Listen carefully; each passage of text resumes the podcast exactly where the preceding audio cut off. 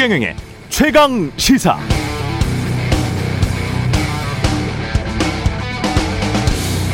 저는 경쟁을 싫어합니다. 제가 어떻게 글렌 클로스를 이기겠어요? 저는 그녀의 영화를 수없이 많이 봤습니다. 다섯 명 후보 모두 각자 다른 영화에서의 수상자입니다. 우리는 각자 다른 역을 연기했잖아요. 우리끼리 경쟁할 순 없습니다. 오늘 제가 여기에 있는 것은 단지 조금, 조금 더 운이 좋았을 뿐이죠. 여러분보다 조금 더 운이 좋았네요. 그리고 아마도 미국인들이 한국 배우를 대접하는 방법일 수도 있죠. 아카데미 여우 조연상을 받은 윤여정 씨의 수상 소감 중 일부입니다.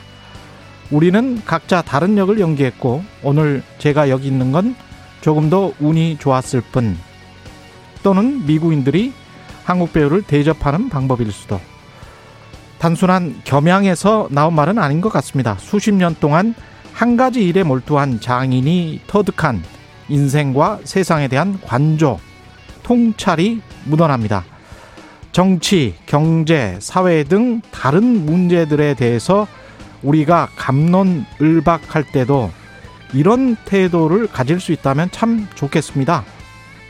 우리는 각자 다른 곳에서 다른 입장으로 최선을 다했을 뿐 성공하거나 당선된 그 누군가에게는 진정한 축복을 그러나 성공하거나 당선된 당신도 다른 사람들보다 조금 더 운이 좋았을 뿐이라는 걸 알았으면 알 수 있을까요? 우리 삶의 성공에서 운이라는 것이 과연 정확히 몇 퍼센트나 작용하는지 2013년 노벨 경제학상을 받은 로버트 실러 교수도 그랬죠. 내가 정말 알고 싶은 건 인생의 성공에서 운이 과연 정확히 얼마나 작용하는지 그걸 알고 싶다. 로버트 실러 그도 모른다는 말이죠. 어떤 경제에 이른 대가들은 이렇게 통하는 것 같습니다. 열정적으로 살아보고 탐구해 보니 결국 모르겠더라.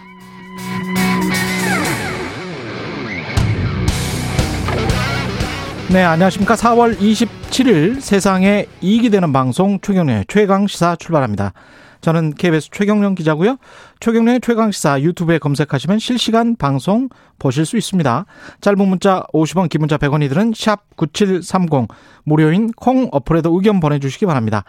오늘 1부에서는 대권 도전을 앞두고 있는 정세균 전 국무총리 만나보고요. 2부에서는 여의도 정책맨 더불어민주당 홍익표 정책위 의장 만나봅니다.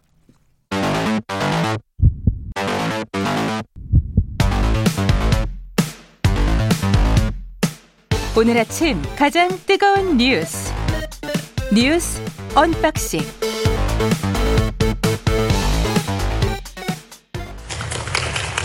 And the Oscar goes to Judge Jung Yoon.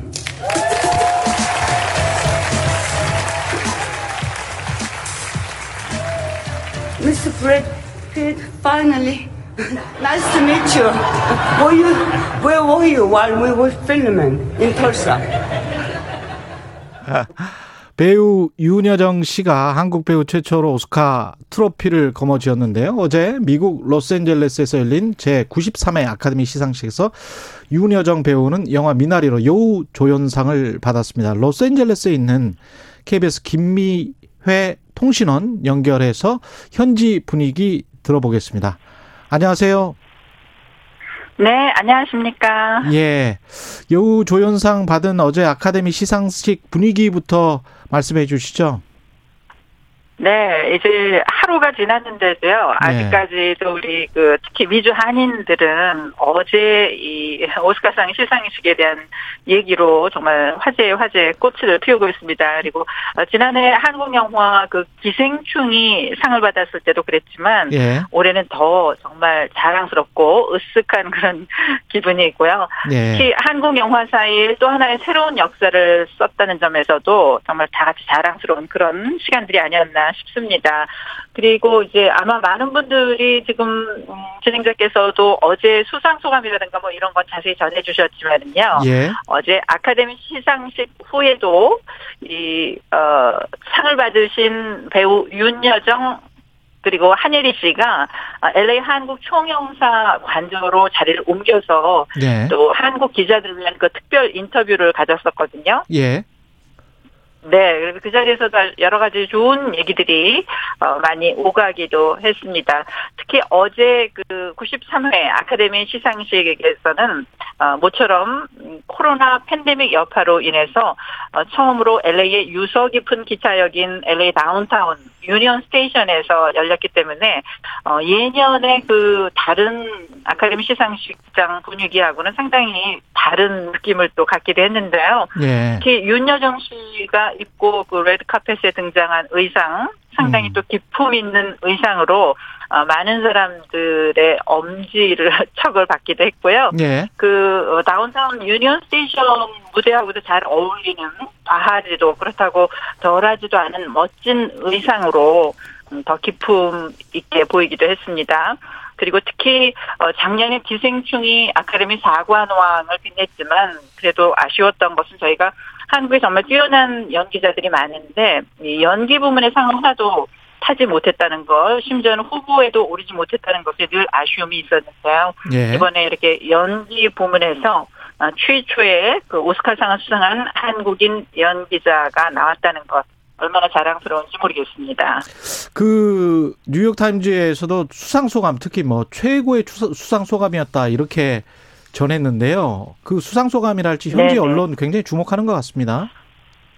네, 그렇습니다. 음, 그동안 이 배우 윤여정 씨가 이제 여러 매체들하고 이제 인터뷰도 많이 했죠. 네. 그러면서도 늘 어, 솔직하게 그리고 담백하면서도 또 유머를 섞어가면서 어, 영어로 이렇게 직접 인터뷰를 해왔기 때문에 많은 분들이 어제 또 이 오스카상 시상식에서는 어떤 얘기를 할까 상당히 또 궁금해하기도 했었습니다.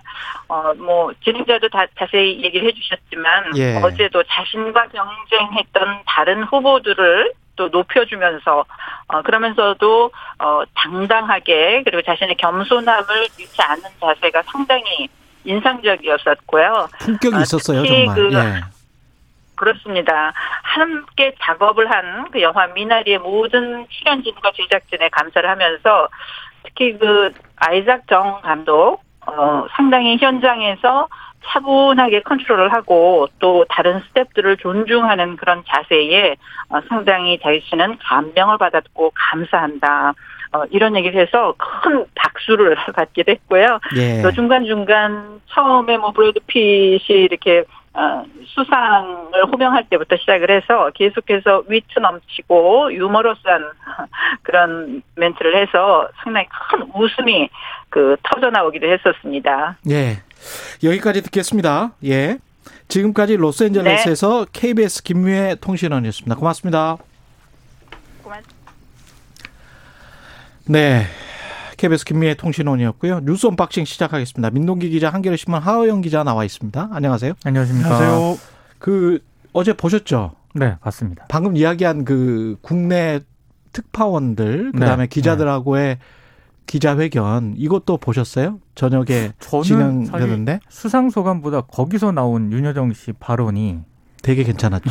특히 그 저도 깜짝 놀랐어요. 예. 아카데미가 전부가 아니다. 예. 최고도 좋지만 최중으로 살자, 다 함께 살자 이런 취지로 얘기한 부분 있잖아요. 예. 어우, 진짜 놀랬습니다. 그 답변 하나 하나마다 정말 철학이 묻어 있더라고요. 예. 네, 연륜도 묻어 있고요. 예. 네, 아주 점이 많았습니다. 예. 그것도 좋았습니다. 무엇보다 좀 자유로운 느낌이 들었습니다. 자기의 말에 그쵸? 거침없는 느낌이 또 보는 사람들로 하여금 또 시원시원한 느낌도 주어서요.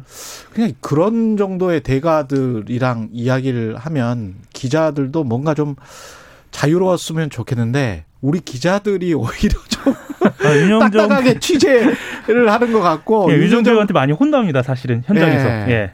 어, 그 스타가 이 스타라기보다는 정말 배우 그리고 이 스- 스타와 배우를 딱 구분을 하잖아요. 그렇죠. 그 인터뷰에서도 그 대목이 나오죠. 네, 스타와 배우는 다르다. 다르다. 근데 자기는 이제 배우라는 거죠.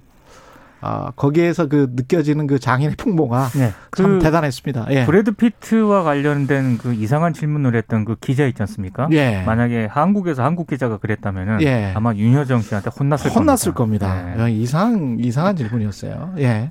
부동산 보유세 관련해서 여당과 정부 지금 뭐 뭐라고 하는 거예요? 저도 지금 헛갈리네. 계속 따라가다 보니까. 이게 지금 순서가 있는데요. 예. 그 더불어민주당이 재보궐 선배에서 참패한 이후에 부동산 특별위원회를 구성을 했거든요. 예. 이게 오늘 첫 회의를 합니다. 음. 근데 어제 민주당 최인호 수석 대변인이 브리핑을 가졌는데 부동산 특위 논의는 무주택자 대책이 초점이 될 것이다. 그러니까 특위에서도 이 논의가 진행이 될 것이다라고 이제 얘기를 합니다. 예. 그러니까 이게 무슨 얘기냐면은 선거 직후부터 민주당하고 이 정부 일각에서 나오는 얘기가 특히 수도권 의원들을 중심으로요. 1주택자 종부세 부과 기준을 좀 완화하는 완화하자. 방안. 예. 그리고 재산세 감면 기준도 좀 완화하자 이런 얘기가 나왔었거든요. 음. 근데 갑자기 이제 최인호 수석 대변인이 그 무주택자 대책이 초점이 될 것이다라고 얘기를 하니까 아 이게 당 지도부가 제동을 거는 것 아니냐 이런 네. 해석이 나왔는데 예. 그 브리핑 이후에 이제 일부 의원들이 반발을 한 겁니다. 아니 특히 1가구 1주택 자 거주자 거주하는 사람들이 세금이 무겁다 하고라고 하는데 음. 민주당이 이걸 완화해 볼 수 있을지 고민하는 게 집권 여당으로서 당연한 의무 아니냐. 음. 근데 왜 이걸 자꾸 부자 감세라고 스스로 프레임을 만들어서 이렇게 제동을 걸려고 하는 게 이해가 안 된다. 예. 이렇게 이제 반발을 했고요. 그러니까 이제 최인호 수석 대변인이 어제 저녁에 음. 예, 다시 이제 후퇴를 합니다. 당분간 그 이 부동산 보유세 완화가 초점은 아니다. 이렇게 얘기를 하거든요. 초점은 아니다. 예. 그러니까 예. 아무래도 오늘 부동산 특위에서 예. 어, 이 부동산 완화라든가 이런 문제도 함께 논의가 될 것으로 예상이 되고 있습니다. 초점은 아니지만 변방은 맞다. 뭐 이런 얘기가 그러니까 주변에서는 논의하겠다. 그 만큼 여론의 예. 추이를 좀 보고 있는 것 같고요. 예. 이제 저는 이 논란이랄까요, 이 엇박자라고도 표현을 하는데요. 이것을 보면서 느낀 점은 이게 무엇을 어떻게 하겠다라는 것보다 예. 언제가 중요하다라고 판단을 하고 있는 것 같습니다. 그러니까 그것도 중요한 포인트네요. 예, 그러니까 예. 세금 관련된 논의는 당분간 하지 않는다. 뭐 음. 이런 표현을 계속 쓰고 있거든요. 예. 그러니까 어 어찌 보면은 세금 관련 그러니까 말하자면 아까 말씀하셨던 것처럼 완화하겠다라는 것을 가 지금 논란이 있는 것처럼 보이지만 예. 시기를 가지고 이것을 언제 하겠다라는 정도입니다. 그러니까 예를 들면 당내에서 그 완화와 관련돼서 부동산 양극화 극복에 역행하는 부자 감세는 안 된다라고 어, 진성준 의원이 비판을 했- 했는데요. 예. 사실 이 말에도 지금 안 된다라는 지금이라는 단어가 빠져 있는 뉘앙스 사실은 좀 있습니다. 아, 그래요? 네네. 그러니까 아. 정리를 하자면 어, 지금 당분간 논의는 없다 정도로 되는 것 아니냐 라는 해석이 오히려 유리한 어, 우세한 것이 아닌가라고 보여집니다. 왜냐하면 특히나 이 여당을 출입하는 기자들은 잘 아는데요. 이 예. 당정 협의라는 것은요 일종의 에, 뭐랄까요. 어떤 경향성, 기조를 보여주는 것이거든요. 예. 그리고 지금 현재는 이제 어 여당의 당 지도부가 선출되고 있는 과정이기 때문에 음. 이 기조는 어느 정도 유지된다라고 봐야 할 것 같습니다. 저는 부동산 문제가 논의될 때마다 좀 더 큰 눈으로 보자라고 자꾸 말씀을 드리는데 부동산 세금 가령 한 가구에 천만 원씩 낸다라고 치면 그게 이제 경기, 소비 이것과 직접적인 연관이 있어요. 그렇죠. 대출 금리 똑같습니다. 그것 때문에 이제 수십조 원 정도가 왔다 갔다 할 수가 있기 때문에 그런 측면에서 경기와 부동산 집값 안정 사이에서 고민을 많이 하고 있을 겁니다. 예. 어떻게 결론이 날지는 모르겠습니다. 시기도 굉장히 중요할 것 같고요. 네. 육군훈련소에서 코로나19 예방을 이유로 화장실, 훈련병 화장실 이용을 제한합니까? 그러니까 이게 육군 훈련소가요. 예. 어, 양치와 샤워를 입소 3일에서 10일 후에 할 수 있도록 이게 왜 그러냐면은 예. 코로나19 예방 차원에서 그렇게 한다라고 하는데 음. 그때 이 군인권 센터가 어제 성명을 냈는데요. 이건 인권 침해적 방역 지침이다라고 하면서 강하게 비판을 했습니다. 예. 그러니까 이 육군 군인권 센터가 주장한 내용을 보면은요. 훈련병들이 매주 월요일에 이제 입소를 하는데 예방적 격리에 들어간다라고 하거든요. 그럼 화요일 날 1차 그 PCR 검사를 받고요. 수요일 날 결과가 나오는데 이때까지는 비말 감염 우려를 이유로 양치와 세면이 금지가 된다라고 합니다. 어. 화장실도 통제된 시간만 다녀올 수 있다라고 하고요. 또 훈련병들에게는 24시간 마스크 착용도 권장을 한다라고 하는데요. 일부 훈련병들 같은 경우에는 자면서도 마스크를 썼다 이런 증언도 하고 있는 것으로 지금 알려지고 있는데요. 어, 이게 이제 총 기간으로 따지면은 입소일로부터 작게는 8일에서 10일 동안 간단한 뭐 양치와 세면은 가능하지만은 샤워는 거의 불가능하다. 이런 주장이 지금 나오고 있는 겁니다. 이거는 뭐 바람의 파이터들 만드는 것도 아니고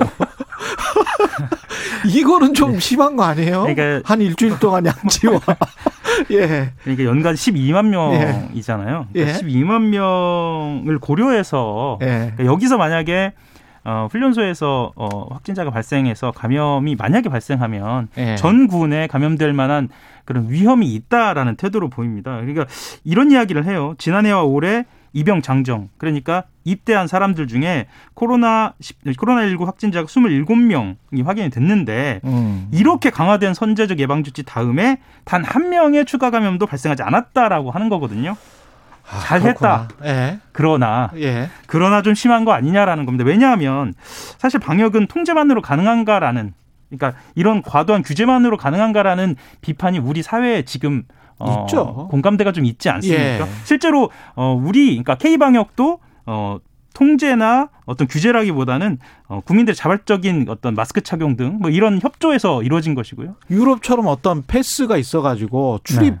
출입을 할 때 밖에 나갈 때 나 마트 간다 생필품 사러 간다.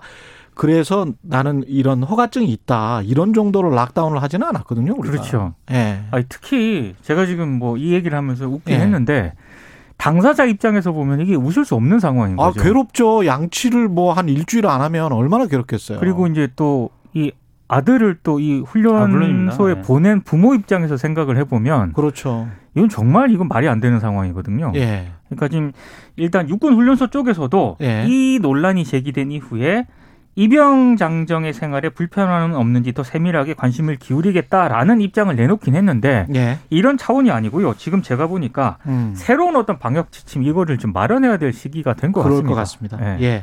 뉴스 언박싱 민동기 기자 한겨레 하어영 기자였습니다. 고맙습니다. 감사합니다. KBS 일라디오 최경영의 최강 시사 듣고 계신 지금 시각 7시 37분입니다.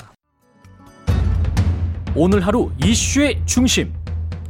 당신의 아침을 책임지는 직격 인터뷰. 여러분은 지금 KBS 일라디오 최경영의 최강 시사와 함께하고 계십니다. 네, 노란 잠바 그 아저씨 코로나 총리 정세균 전 국무총리가 총리직 내려놓고 다시 정치권에 복귀했습니다. 대권 도전 앞두고 있는 정세균 총, 총리 연결해서 백신 현안부터 부동산 정책, 각종 정치 현안까지 여러 이슈들 짚어보겠습니다. 안녕하세요, 총리님. 네, 안녕하십니까. 예, 노란 잠바 그 아저씨 이 별명은 좋아하십니까? 뭐, 좋고 말고가 그게 사실이니까요. 예, 총리로서 한 지난 3개월, 1년 3개월인데 대부분이 코로나 시기였단 말이죠. 예. 아, 그렇죠. 소위부터 말씀을 해 주시면 예, 뭐, 하여튼 총리로서 소임에 최선을 다했고요. 예, 제가 취임하자 엿새 만에 코로나 사태가 발생했지 않습니까? 예, 그래, 이제 전 세계가 팬데믹 수렁에 빠져서 우왕좌왕할 때 제가 그 중대 본부장으로서 K 방역을 지휘해왔던 것을 자랑스럽게 생각하고 예, 그 와중에서도 우리 경제는 아, 선방을 했어요. 그래서 방역과 경제를 동시에 지켜낸 우리 국민 여러분이 자랑스럽고 그런 위대한 국민과 함께 할 수 있어서 영광이었습니다. 그 다른 나라에 비해서 이제 방역은 잘했다는 평가는 뭐 이견이 별로 없을 것 같고요.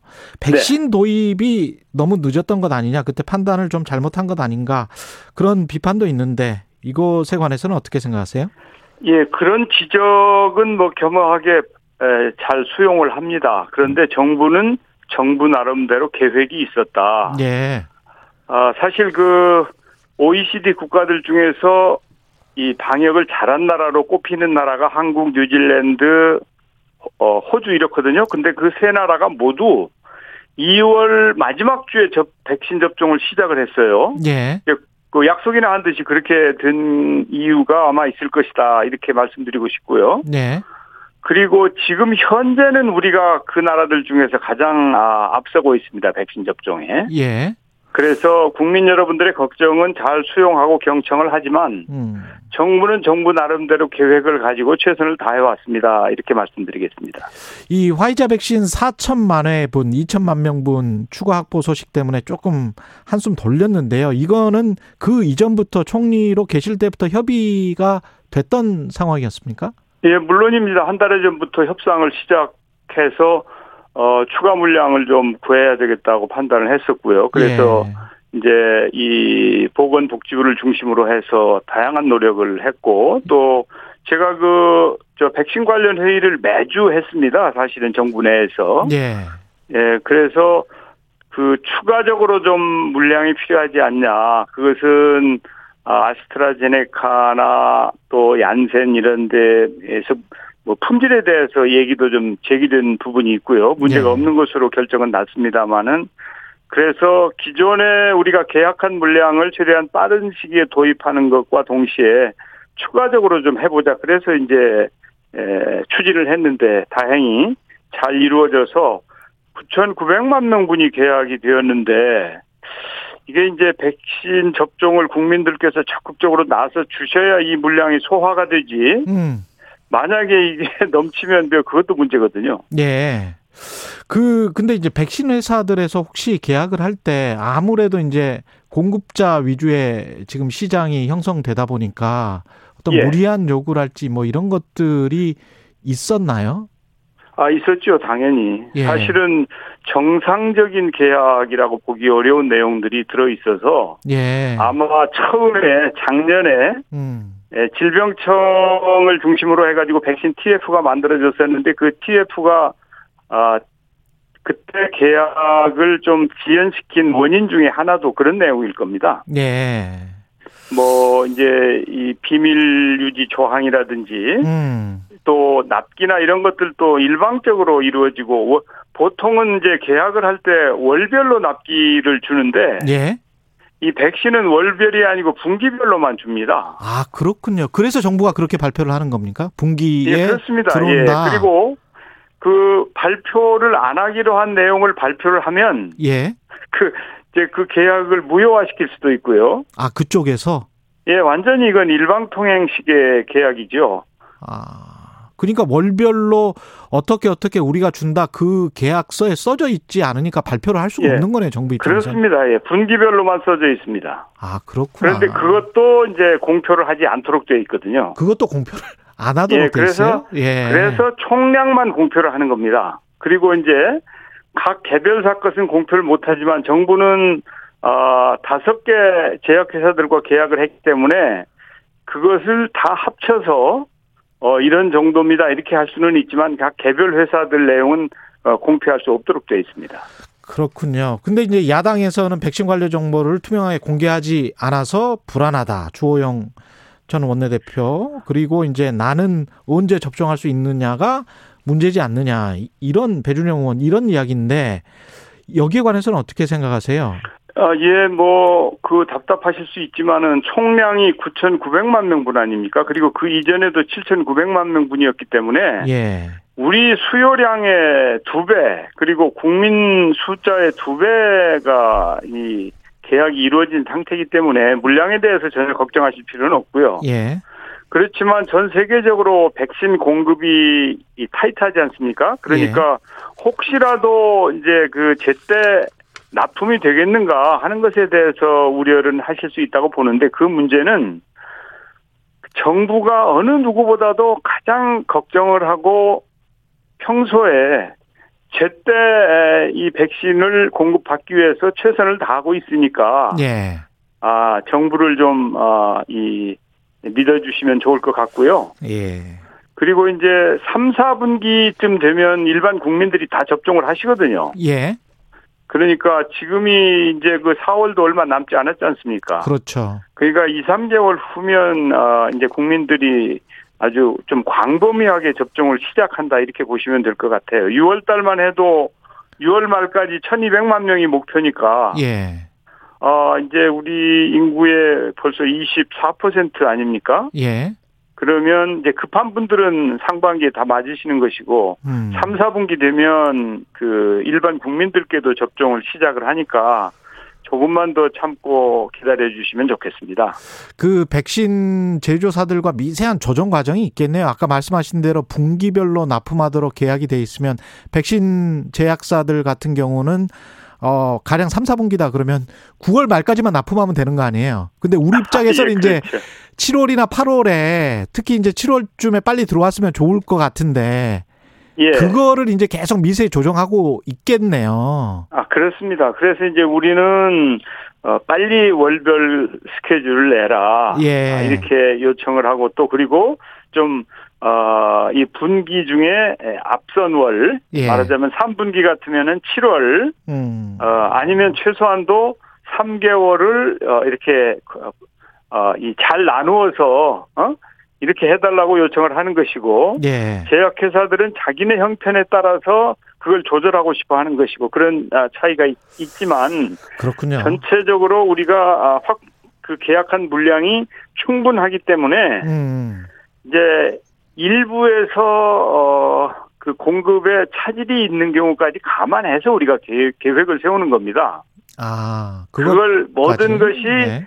제대로 다 될 거다라고 그렇게 낙관적으로 하는 게 아니고, 예. 최악의 경우에 어떤 어떤 백신은 좀 늦어질 수도 있다. 그런 경우까지 감안해서 정부가 계획을 세우고 국민들께 이렇게 하겠습니다라고 말씀드리는 거거든요. 음. 이재명 지사가 그래서 그 국민의 생명과 안전에 관한 대책은 늦장보다 과잉이 나은 나, 낫다. 그래서 부족한 것보다 남는 것이 낫다라고 이야기하면서 조금 더 어, 받자라고 예. 하는 것은 불필요하다고 지금 보시는 거네요. 아까 총량은 충분하다라고 말씀하셨기 때문에. 지금 이미 그렇게 한 겁니다. 아, 이미 그렇게 했다. 예, 정부가 그렇게 한 겁니다, 이미. 아, 그냥 이재명 지사는 이 상황을 잘 모르시고 하시는 말씀인가요? 뭐 그럴 수 있죠. 예. 지금 지금 정부가 아주 타이트하게 이렇게 하는 게 아니고 예. 있을 수 있는 문제점까지 감안해서 계획을 세우고 또 계약도 하고 한 것이거든요. 예. 그래서 원래는 아주 최초에는 예. 뭐 우리 국민 숫자보다 적은 한 4천만 명 정도, 4천만 명 분 정도 계획을 계약을 할 생각이었는데 예. 그게 점차 점차 늘어가지고 7,900만 명까지 갔단 말이죠. 예. 그랬는데 그게 또 9,900만 명으로 늘었지 않습니까? 그렇죠. 예. 이것은 있을 수 있는 어, 문제에 미리 대비하면서 예. 국민의 에, 일상 회복이 중요하기 때문에 음. 경우에 따라서는 좀 남더라도 물론 남을 경우에는 어떻게 하겠다는 대책도 세워져 있습니다. 다시 말해서 예. 금년에 남으면 내년으로 돌리는 계획까지 다 세워놓고 하는 거예요. 그러면 그걸 음. 어떻게 내년으로 돌릴 것인가 하는 방책도 정부는 다 세워두고 있습니다. 아, 그렇군요. 예. 이게 폐기되지는 않는다. 네, 폐기되지 않도록 그 대책도 세워가면서 예. 이제 추가적으로 혹시라도 있을 수 있는 어, 이 상황에 대비를 철저하게 하고 있다 이렇게 말씀드립니다. 지난번 재보궐 선거가 부동산 선거라는 이야기를 많이 해서 특히 이제 네. 선거 끝난 다음에 종합부동산세를 조금 완화해야 되는 거 아니냐 재산세 이런 내부 논의가 여당에서도 나오고 있거든요. 어떻게 생각하십니까? 뭐 다양한 논의는 할 수 있지요. 그런데 이제 부동산 정책이나 정부의 정책은 일관성이 중요하다고 생각해요. 예.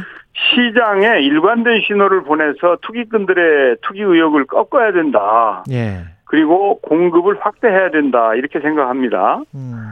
그래서 이제 두 가지로 볼 수가 있는데 이 무주택자를 중심으로 한 이제 주거 빈곤층이 있어요. 예. 이분들에게는 공공임대주택을 충분히 공급하는 노력을 좀 더 강력하게 할 필요가 있다. 예. 그러나 중산층의 경우에는 그 스스로 주택을 꼭 소유하고 싶어 하지 않습니까? 그래서 중산층이 적정한 가격에 자가 소유를 할 수 있도록 지원하는 그런 노력이 절대 필요하다고 보고요. 예. 사실은 이제 이 부동산 문제는 수요 공급뿐만 아니라 세제, 금융 이런 것까지 다 함께 작용하고 있는 것이거든요. 예. 그래서 이렇게 한마디로 얘기하기가 매우 어려운 부분이 부동산 정책입니다. 그래서 하여튼 정부는 국민의 목소리를 충분히 경청을 하면서 음. 부족한 부분이 있을 수 있죠. 정부의 정책이. 예. 그렇다면 그런 것들은 좀 수정도 하고 음. 또 채워나가는 지혜를 발휘해야 된다. 수정도 할 수 있다. 예. 가상화폐와 관련해서는 일관성이 일관성이 중요하지만 수정도 할 수 있다. 아, 수정도 하는 그런 순발력이 필요하죠. 일관성이 중요하지만 유연성도 필요하다. 이렇게 받아들이겠습니다. 예. 네네. 가상화폐 관련해서는 지금 그 2030이 많이 저 투자를 한 것 같고 이게 지금 뭐 제도권 안으로 들어와서 세금을 과세하면 그쪽의 반발이 굉장히 심할 것 같다라고 해서 또 정치적인 문제까지 되는 것 같은데 어떻게 보십니까 이건? 예, 지금 금리가 매우 낮지 않습니까? 예. 그리고 시중에 돈이 너무 팔렸다. 소위 말하는 그 유동성 과잉 현상이 아마 이 가상 화폐 쪽에도 과열을 가져오지 않았나 이런 생각이 들어요. 예. 그래서 사실은 주식이든 부동산이든 가상 화폐든 투기가 아닌 음. 정상적인 투자가 돼야 그 경제가 순기능하고 발전할 거라고 보거든요. 예. 이제 지나친 이제 금융의 투기화 이런 것들은 좀 우려를 해야 되는 것이고 정부는 그런 부분에 대해서 예의 주시하고 어 필요하면 규제도 하고 또 정책도 어, 개발하고 이런 노력이 예, 필요하다고 봐요. 그래서 이 가상화폐 문제는 단순히 우리나라만의 문제가 아니고 지금 전 세계적인 현안이거든요. 그렇습니다. 예. 그래서 좀 정부가 나서서 투기로 인한 피해를 좀 방지할 수 있는 규제 장치를 마련해야 된다고 생각하고요. 예. 또 이 시장이 신뢰가 유지되면서 소위 말하는 그 신뢰 보호 장치 같은 거 이런 것도 어, 선제적으로 정부가 좀 마련해야 되지 않냐 그런 판단입니다. 지난 주말에 봉화마을을 찾으셨고 오늘은 이제 호남을 방문을 할 예정이신데요. 사실상 대권 일정을 시작했다 이렇게 봐도 되겠죠? 어, 뭐 제가 이제 막 국무총리직을 내려놓고 예. 정치인 정세균으로 복귀를 한 것이죠. 그래서 이 대한민국의 미래를 진지하게 고민하고 있다. 그리고 많은 국민들의 말씀을 경청하고 앞으로의 진로를 결정해야 되겠다. 그런 입장입니다. 예. 대선 주자 중에 한 명, 강력한 대선 주자 중에 한 명인 윤석열 전 총장이 그렇게 강적이 아닌 것 같다. 이런 말씀을 하셨습니까? 왜 그렇게 어, 생각을 예, 하시는지. 이제 저에게 자꾸 그 평가를 요청을 하는데, 예. 아, 뭐 이거 답변 안 하고 그러는 것도 좀 그렇잖아요. 예. 그런데 솔직하게 말씀드렸죠. 뭐, 저는 이제 사실 지금 우리 앞에 놓인 위기적인 상황, 예. 이건 그 많은 경험과 노하우가 있어야 이 위기를 극복할 수 있다고 보거든요. 그야말로 이 과거에 경험하지 못한 전환기적 최대 위기 상황이고 예. 그 위기를 극복하는 것이 우선이면서 또 어, 이제 회복을 해야 되는 이제 그런 상황이란 말이죠. 예. 그렇다고 그러면 이것은 그냥 아, 뭐 좀 인기가 있다고 해서 이, 이런 일을 감당할 수 있다고 보지 않기 때문에 국민 여러분들께서는 아, 잘 판단하실 거다 이렇게 생각했지요. 이 평가는 잘 하기가 사실은 싫으시겠죠. 근데 이제 당내 이재명 네. 지사랄지 뭐 이낙연 전 총리와 정세균 예. 전 총리가 다른 점은 뭘까요? 어, 뭐, 다 다르죠. 살아온 궤적도 다르고, 이력도 다르고. 예. 그런데 이제 제가 꼭 그, 하나만 짚어서 얘기하라면, 예. 어, 저는 그래도 경제에 전문성이 있는 사람이다. 예. 예, 그렇게 말씀드리고 싶네요. 제가 정치를 하기 전에 실물 경제를 하던 사람 아닙니까? 예. 그리고 그 이후에도 계속 그 이제 뭐 산업자원부에서도 일을 하는 등, 그랬죠. 예. 아, 이 경제 쪽에 관심과 노력을 기울여온 터이기 때문에, 예. 어, 비슷한 점도 많지만 다른 점도 있다. 그렇게, 말씀드리겠습니다. 네, 오늘 말씀 감사하고요. 정세균 전 국무총리였습니다. 고맙습니다. 네, 감사합니다. KBS 1라디오 최경련의 최강시사 1부는 여기까지입니다. 고맙습니다.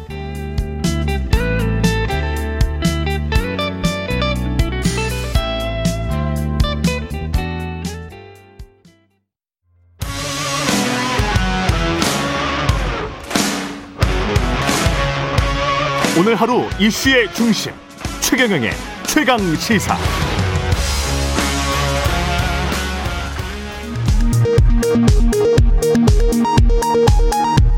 라디오 정보센터 뉴스입니다.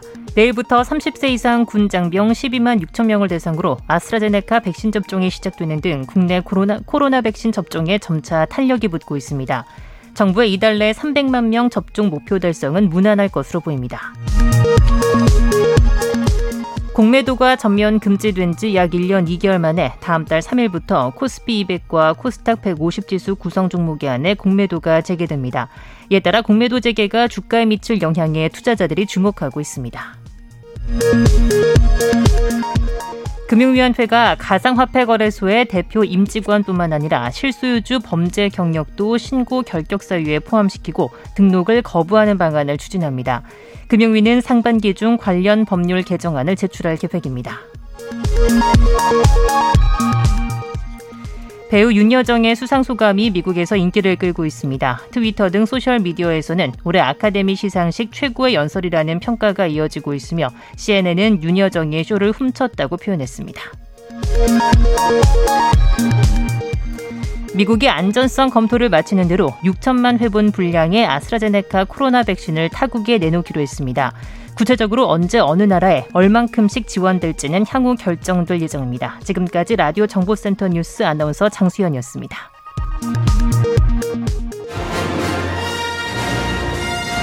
정책 브레인이 최강 시사에 떴다. 여의도 정책맨. 네, 매주 화요일 여당 최고의 정책 브레인 더불어민주당 홍익표 정책위 의장 모시고 정국의 뜨거운 현안과 정책에 대한 여당 고민 들어보는 시간입니다. 여의도 정책맨 더불어민주당 홍익표 정책위 의장 나오셨습니다. 안녕하십니까? 네, 안녕하세요. 예, 방금 전에 뉴스들을 보니까 경제 성장률이 좀 나온 것 같네요. 1분기 경제 성장률이. 예. 상당히 괜찮군요. 네. 예. 최경련의 최강시사 유튜브에 검색하시면 실시간 방송 보실 수 있고요. 스마트폰 콩으로 보내시면 무료입니다. 문자 참여는 짧은 문자 오시면 긴 문자 100원이 드는 샵 9730 무료인 콩 어플에도 의견 보내주시기 바랍니다. 어, 방금 전에 이제 정세균 전 국무총리하고 네. 대화를 좀 나눴었는데 백신 같은 경우는 9,900만 명 분, 네. 뭐 1억 9,200만의 분이니까 이 정도면 뭐 차고 넘친다. 네. 이런 말씀이신 것 같은데 동의하십니까? 어, 일단 계약상, 예. 어, 계획상으로는 가능한데요. 예. 어, 늘 이제 지금 자꾸 국민들께서 불안해 하시는 거는 음. 어, 최근에 이게 그 국제적으로 지금 자국이기 우선주의가 굉장히 횡행하고 있지 않습니까? 그렇죠. 백신, 예. 백신을 놓고. 그래서 우리가 계약했던 물량이 어, 진짜 들어올 거냐 하는 음. 그런 의구심을 갖고 계신 것 같아요. 예. 근데 현재로서는 아직까지는 그 계약된 물량이 그 들어 어, 뭐 못 들어온다 이런 어떠한 징후도 없습니다. 아. 그래서 국민들께서 아직까지는 안심하셔 아직까지 걱정하실 필요는 없는데 예. 정부도 만약의 사태를 대비해서 원래 그래서 그 당초 필요한 물량보다 필요 이상으로 계약을 많이 하고 있는 이유는 어, 그런 측면들을 반영해서 음. 지금 하고 있고요. 어, 또 하나 우리 한국 같은 경우는 어, 저 진단 키트하고 그다음에 치료제 그리고 백신이 위탁 생산하고 있죠. 예. 어, 백신 등을 위탁 생산하는 것 등 해서 국내적으로 이 소위 얘기하는 그 코로나 그 진단에서부터 치료 그다음에 백신까지 모두를 그 생산하고 있는 몇 안 되는 국가 중이기 때문에요. 음. 어 과도한 불안감보다는 좀 저 방역 당국의 신뢰를 방역 당국에 대한 그 이 발표를 예. 좀 신뢰할 필요가 있지 않나 생각을 합니다. 그래서 우선은 어 4월 달에 300만 명, 그 다음에 6월 그 6월 말까지 일, 이제 전반기죠. 예. 금년 전반기까지 1,200만 명에 대한 백신이 접종이 어, 계획대로 차질 없이 이루어진다면 예. 저는 하반기에는 도리어 그 백신에 대한 물량이 훨씬 더 어, 확보가 그 예, 용이하지 않을까 생각합니다. 음. 1분기 경제 성장률 제가 그 말씀을 드려야 될 것 같아서요. 명확하게는 1.6%고 코로나 19 이전에 우리 GDP 수준으로 이렇게 되면 회복을 네. 했습니다. 네. 당초에 지난해 IMF가 예상했던 가장 빨리 2019년 말에 GDP로 갈 것 같은 나라 네. 한국을 꼽았었는데 네. 2021년 초가 될 것이다. 그렇게 예상을 했거든요. 예. 거의 비슷하게 나왔네요. 예. 그러니까 예. 지금 뭐 IMF나 OECD 다 평가한 게 한국, 미국, 호주 이 3개국을 예. 어, 가장 빨리 2019년 수준으로 예. 회복할 나라라고 평가를 했는데 예. 실제 지금 그렇게 가고 있는 것 같고요. 예. 어, 당초 저희들 생각했던 것보다는 조금 더 경제 성장률이나 수출 같은 경우 굉장히 좋게 나오고 있는 것 같습니다. 내수가 굉장히 좋았네요. 네, 내수도 예. 좋고요. 그래서 전반적으로 그 이 소비 활동이 많이 좀 개선되고 있다는 게 하나 있고요. 두 음. 번째 가장 큰 건 역시 우리 한국의 성장률을 견인하는 건 수출인데 네. 어, 최근에 미국 그저 중국 시장이 굉장히 활성화되면서 중국 수출이 좀 확대되고 있습니다. 미국도 그렇고요. 그래서 네. 전반적으로 내수와 수출이 어, 그 쌍끌이를 하고 있고 음. 다만 이제 걱정되는 거는 이제 이런 그 전반적으로 겨- 거시경제 지표는 좋은데 아, 이 국민들 삶에서 체감되는 가장 중요한 게 일자리 고용 그렇죠. 고용 지표인데 예. 고용 지표가 처음으로 이제 지난해 그 지난달 그 저 3월 달에 플러스로 반전을 했습니다. 그랬죠. 예, 예. 반전을 했기 때문에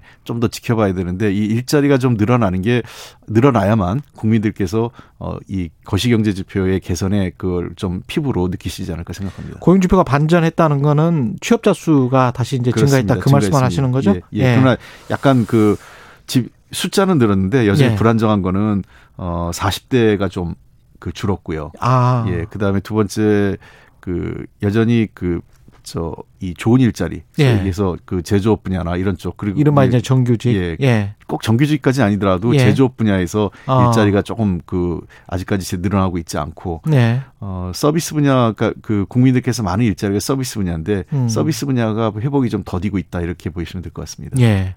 이 지금 정세균 전 총리 이야기를 듣다 보니까 제 생각에도 지금 러시아 백신 같은 경우에 네. 이제 더 이상 뭐 언급할 필요가 없을 것 같은데 그거는 어떻게 생각하세요? 어 저는 뭐그 우리가 뭐그 고양이 잡, 아, 저 쥐를 잡는데 뭐 그 검은 고양이든 흰 고양이든 예. 뭐 의미가 예. 없으 그큰 의미가 없으니까요. 잡, 예. 쥐를 잡으면 되기 때문에 백신에 필요하다면 저는 스푸트니크 러시아 백신도 뭐 안정성만 입증되면 그렇죠. 도입을 안 할 이유는 없다고 생각을 합니다. 지금 국내에서 그렇습니다. 생산도 하고 예. 있고요. 어 다만 지금 앞으로 지- 그 아직 그 이 러시아 백신이 어 그 개도국에서 일부 허용되고 있고 이 소위 그 우리가 알고 있는 OECD 선진국에서는 활용되고 있지 않고 있거든요. 예. 어, 어, EU 지금 최근에 EU에서 안전성 평가 승인 여부를 지금 곧 판정이 나오기 때문에 예. 그것을 보면서 저희들도 좀 탄력적으로 대응할 필요는 있지 않나 생각을 합니다. 예. 이광재 의원 그 과상화폐 관련해 가지고 네. 가상화폐가 위험은 줄이고 미래는 열어야 한다. 이게 신산업이 될 수 있다. 상당히 긍정적으로 이야기를 하고 있고 반면에 지난주에 은성수 금융위원장은 청년들이 잘못된 길로 가고 있다. 하반기에 코인 거래소들을 폐쇄할 수 있다. 손해 본 사람도 보호해 줄 수 없다. 뭐 원칙적인 이야기를 하는 네. 것 같고요. 예. 예. 어떻게 보십니까? 음, 두 분 다 사실은 아주 틀린 얘기는 아닌데 예. 야, 일부가 조금 이제 그, 그 와전되면서 예. 그 확대된 것 같은데요. 어, 저는 기본적으로 이광재 의원하고 생각을 같이 하고 있고 아, 그래요? 예. 예. 다만 그 은성수 위원장이 한 얘기 이런 내용인 것 같아요. 지금 현재 그 본인은 이제 금융위원장이잖아요. 그렇죠. 금융위원장이 그 보호할 수 있는 자본시장은 자본시장 법에 따라 보호하고 있습니다. 예. 그러니까 대, 체로 이제 금융위원장이 보호하는, 보호하는 자본시장 상품이라는 게 뭐 우리가 알고 있는 예, 은행 예금이나 채권, 주식 뭐 이런 거 아니겠어요? 예. 근데 현재 가, 그 자본시장법에 이게 포함이 안 돼 있습니다. 가상자산이요. 음. 예. 그러니까 이 그런 문제가 있다 보니까 은성수 의원 입장에서는 본인이 관, 그 보호하거나 관리할 수 있는 자산이 아니다라는 얘기를 한 거죠. 그 당연하죠. 관료 입장에서야. 예. 예. 예. 예. 그, 그래서 법에 없는데. 예. 그러니까 그, 그 얘기를 마치 이제, 어, 보호할 수 없다라고 한 얘기를. 예. 어, 그 가상자산 자체가 불법인 것처럼. 아. 어, 그러니까 이제 확대 해석된 건 아니다. 그러니까 예. 뭐 예를 들면 이런 거죠. 가상자산에 투자한 것이 뭐 도박에 그 도박을 하는 거하고는 다른 거죠. 그렇죠. 도박은 불법 행위고 예. 가상자산에 하는 것은 어 일종의 새로운 형태의 경제 활동으로 보는 겁니다. 그러니까 시장에서 그냥 형성된 거예요. 그렇습니다. 그렇게. 예. 예. 그리고 두 번째 문제는 우리가 좀 철학적인 고민이 필요한데 저도 이게 굉장히 고민하고 있어요. 그래서 예. 그 우리 그 저 앵커님에게도 질문하고 싶을 정도인데 예. 원래 가상자산이라는 거의 성격 자체가 무정부성입니다. 그렇죠. 예. 그러니까 화폐에 대한 국가적 통제. 제가 그래서 어제 예. 체계바라라고 했잖아요. 이거는 체계바라다. 예. 예. 그래서 이게 참 고민스러운 게 예. 가상자산의 원래 그 태생 자체가 예. 어, 국가 권력으로부터의 통제나 관리를 그 벗어나고 음. 어 그걸 그 자기들끼리 그러니까 개인 대 P, P2P라고 그러죠. 개인과 개인 간의 거래를 어, 자율적인 시장을 통해서 하겠다는 게 가상자산의 근본적인 철학인데 예. 이게 국가가 보호하라 얘기하는 것 자체에서는 이제 뭐냐면 이제 국가가 보호한다는 건 관리 통제가 들어갑니다. 그렇죠. 필연적으로요. 예. 그럼 이제 가상자산의 철학과 맞지 않는 부분이 하나 있고요. 그러나 어 현재 지금 가상자산의 총 규모가 한 20조 원이 넘고 있고 국내적으로요. 음. 그다음에 그 참여하시는 분이 한 400만 가까이 되기 때문에 저 정부로서도 이것을 그냥 방치할 수는 없다라는 게 저희들의 판단입니다. 그래서 예. 어그 필요하면 자본시장법을 좀 개정을 하든가 또는 관련 법을 좀 개정을 해서 예. 어이 정상적인 투자자들은 어 보호하고 예. 이것이 어 우리가 생각하는 어떤 그 우리 이광재 의원님 말씀하신 것처럼 이 산업으로 성장할 가능성이 있는지에 대해서는 우리가 좀 더 어 면밀히 어 저 지원할 건 지원하고 좀 감독해야 되는데 다만 저희들로서는 걱정하는 게이 지금 여기에 2030 소위 젊은 세대가 많이 뛰어들었거든요. 그렇죠.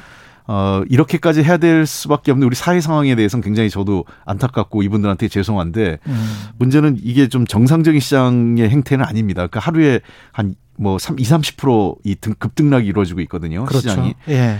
어, 그러다 보니까 자칫 잘못하면 큰 손실이 어. 있을 우려가 있어서 어, 굉장히 투자하시는 분들, 이 그 소위 가상자산 시장에 참여하시는 분들의 어, 굉장히 고도의 그저그 어떤 그 자기 책임성이나 또는 시장에 대한 유의, 유의할 시장을 좀 유의해서 참여하시는 게 필요하지 않나 이런 생각 갖고 있습니다.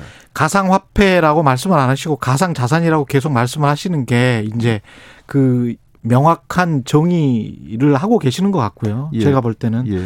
근데 이제 관련해서 이거를 어떻게 해야 될지는 정말 미국이나 다른 나라들의 제도화를 같이 보고 결정하실 수밖에 없을 거는 같아요. 근데 예.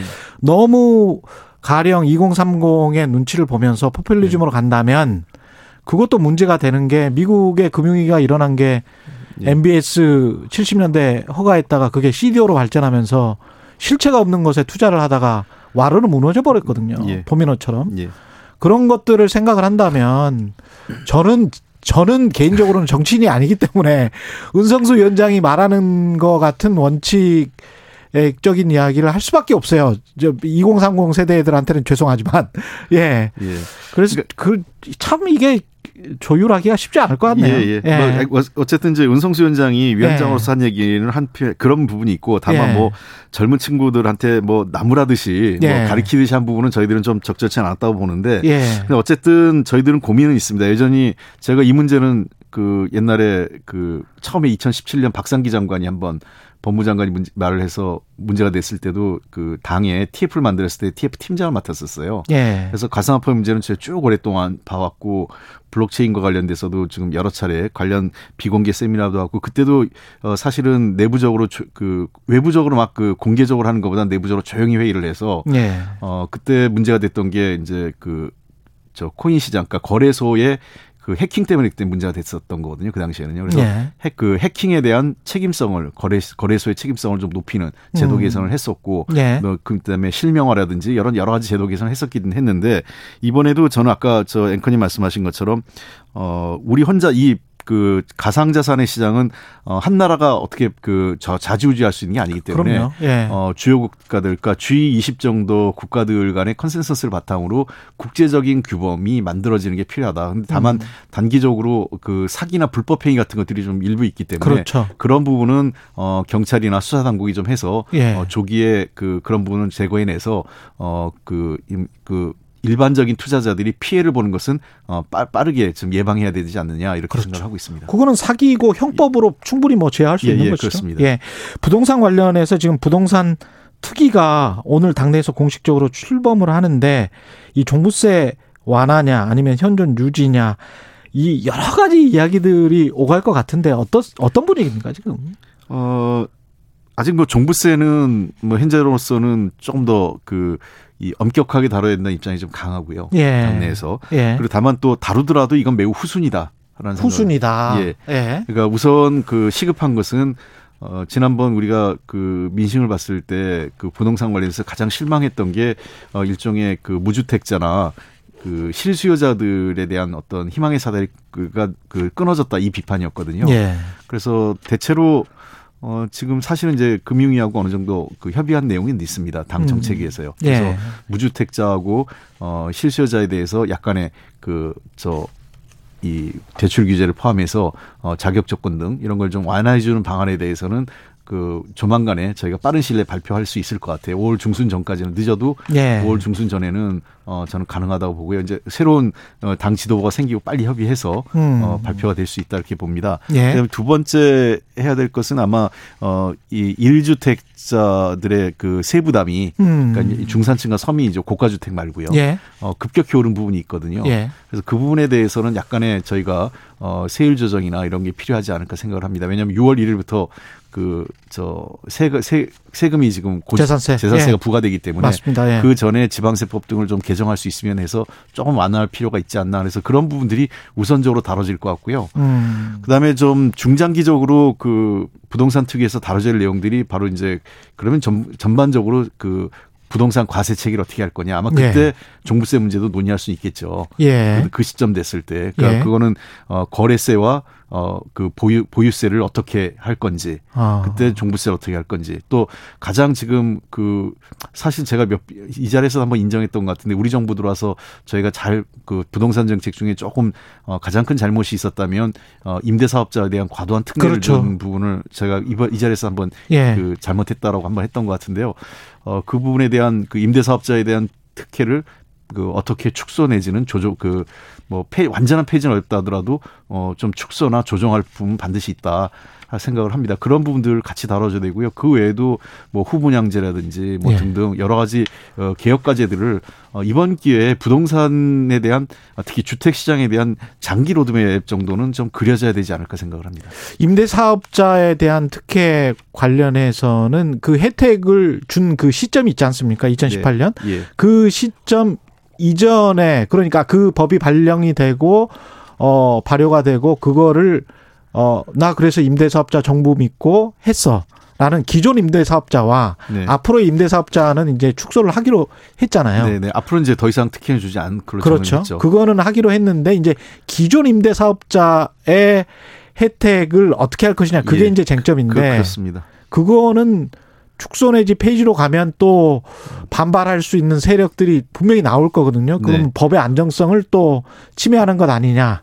뭐 이러면서 또 반발을 할 거란 말이죠, 예. 분명히. 예. 그때도 그랬었고 어떻게 생각하세요? 음, 하여간 그게 이제 우리 그 우리가 좀 고민하는 문제인데요. 예. 어, 요번에 부동산 관련된 문제에 대해서는 저- 저는 큰 틀에 보면 두 가지 요구라고 생각, 요구, 예, 저 요구가 국민들에게 있다고 봅니다. 하나는 어, 지난번에도 얘기했지만 부동산 시장이 어, 장기적으로 하향 안정화돼야 된다. 라는 게 분명한 요구고요. 예. 지금 집값이 너무 올랐다 이렇게 판단하고 계신 것 그렇습니다. 같습니다. 예.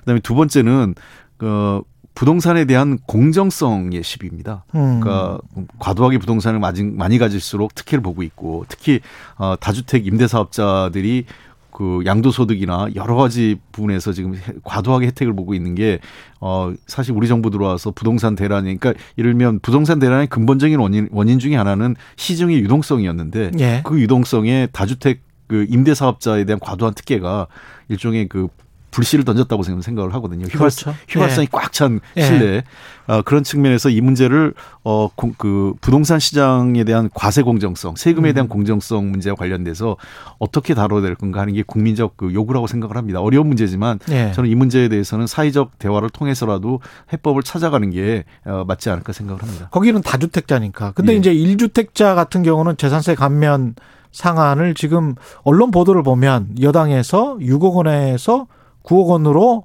올릴 거다. 네. 그 이거는 맞는 건가요? 아직 뭐 확정된 확정은 건 아니고요. 아니다. 안 돼. 근데 예. 막 그런 방향이 아까 제가 얘기했듯이 일주택자들 그러니까 섬 중산층과 서민 지금 어 수도권 같은 경우에는 주택 가격이 많이 오르면서 예. 어 평균 가격이 거의 9억 가까이 지금 올라갔거든요. 실거래가 기준으로 해서요. 예. 그래서 그 지금 저희들로서는 조금은 어, 그 부분은 좀 세율 조정이 필요하지 않느냐 하는 그런 공감대는 있습니다만 음. 아마 부동산 특위에서 어, 포괄적인 논의가 있지 않을까 생각을 합니다. 계속 이렇게 돈이 많이 풀려 있는 상황에서 수도권 집값이 뭐 어떤 발언 하나 때문에 또는 네. 시장 선거 이후에 조금 좀 완화적인 시장이 들어서서 뭐 이런 어떤 기대감 때문에 예. 무엇 때문인지는 모르겠습니다만은 정부에서 다른 시그널 금융 쪽으로 이게 금리가 인플레이션도 지금 사실은 경제 성장률 굉장히 높게 나오고 이러 이런 상황이기 때문에 네. 인플레이션도 걱정하면서 금리를 생각을 안 할 수가 없을 것 같거든요. 부동산 가격과 관련해서 네. 예 그 마지막으로 어떻게 생각하십니까? 여러 가지 고민이 있는데요. 예. 어, 아직까지 인플레를 걱정할 상황은 아니라고 봅니다. 예. 전반적으로 그뭐 인플레가 어느 정도가 적, 적당하냐를 놓고 뭐 이견이 있을 수 있겠지만 그동안 한국은 사실 디플레 상황에 좀 가까웠었고요. 예. 그래서 인, 약간의 인플레는 불가피한 면이 있다. 도리어 음. 경제 긍정적인 효과로 있다고 보는데 예. 어, 금리가 지금 굉장히 낮은 상태로 꽤 오래 유지됐거든요. 음. 결국은 부동산 시장과 가장 저희가 여러 통계치를 봤는데 어, 부동산 시장 안정의 가장 핵심적인 변수가 금리더라고요. 그렇죠. 예, 그 금리입니다. 주택 공급보다. 예. 그래서 그런 측면에서 금리를 조금 인상해야 한다는 시각도 있지만 그 경우에 이제 그 부담이 될 이제 실물 경제 분야. 그렇죠. 어, 제조업이나 또는 자영업 소상공인들이 부채가 어, 많기 예, 때문에. 부채가 많기 때문에 특히 코로나19 부채가 많이 들었거든요. 그렇죠. 어, 아시다시피 1,700조에 달하는 가계 부채도 있기 때문에 네. 어, 자칫 그 부동산을 잡겠다고 해서 이- 이 가계 부채 문제에 어떤 부정적인 그 영향을 줄까 하는 것이 정책 운영 당국에서 가장 고민스러운 부분입니다. 이거 하나만 더요. 그 공석인 법사위원장 네. 목요일에 선출하는데 그냥 하시는 겁니까? 야당에서는 굉장히 반발하는데 이거는 뭐 저 우리 당으로서는 예. 양보할 수 없는 원칙입니다. 양보할 수 없는 원칙이다. 알겠습니다. 말씀 감사하고요. 여의도 정책맨 더불어민주당 홍익표 정책위 의장이었습니다. 고맙습니다. 네, 감사합니다. 공정, 공익, 그리고 균형. 한 발짝 더 들어간다. 세상에 이익이 되는 방송. 최경영의 최강 시사.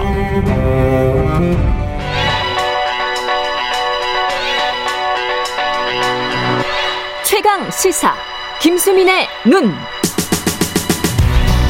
네, 김수민의 눈, 김수민 평론가 나와 계십니다. 안녕하십니까? 네, 반갑습니다. 오늘은 검찰 이야기, 검찰총장 후보자 임명 네. 과정이 시작됐습니다. 예. 네, 차기 총장 후보를 법무부가 추천위원회에 전달을 했습니다. 예. 뭐 10명 정도 알려져 있는데 더 있는 것 같고요. 음. 일단은 29일 회의에서 3명 이상을 선택해서 법무부 장관한테 다시 전달을 해서 예. 대통령 임명을 하고 어, 지명을 하는 거죠. 인사청문회까지 감안하면 한 달 정도 더 걸릴 것 같은데 음. 또 한편으로 이제 법범계 법무부 장관이 검찰총장 의 인선은 대통령 국정 철학과의 상관성이 가장 크다. 음. 이 얘기를 해서 이 말이 또 어, 진위를 두고 논란이 벌어지고 있습니다.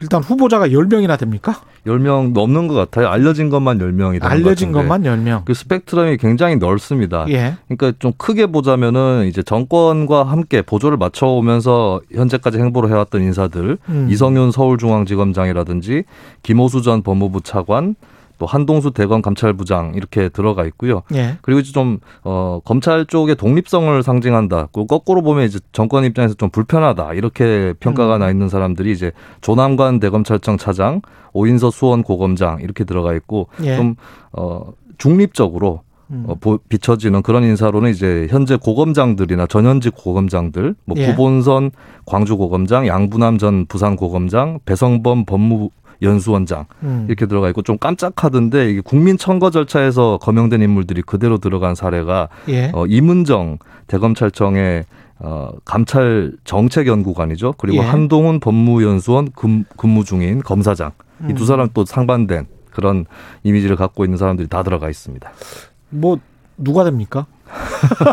굉장히 폭넓게 열려 있어가지고 예. 보통은 이제 어, 이미 후보자를 추리는 과정에서 어느 정도 가닥이 잡히는데 현재로서 굉장히 불확실성이 크다, 예. 모호하다 이렇게 볼 수 있겠죠. 이게 이렇게 사실은 제가 이제 사람을 정치인이든 네. 누구든 뭐 언론인까지 다 포함해서 사람을 어떤 하나의 그 요소로 네. 뭐 친정부냐 중립이냐 반정부냐 독립이냐 뭐 이런 식으로 나누는 거를 정말 좋아하지를 않거든요. 아, 예, 여러 가지 요소가 있을 수 있죠. 예, 여러 네. 가지 요소가 다면적인 평가를 해야 된다라고 네. 보기 때문에 근데 한 가지 요소만 봐도 스펙트럼이 넓다라고 하는 그렇지. 겁니다. 근데 한 가지 네.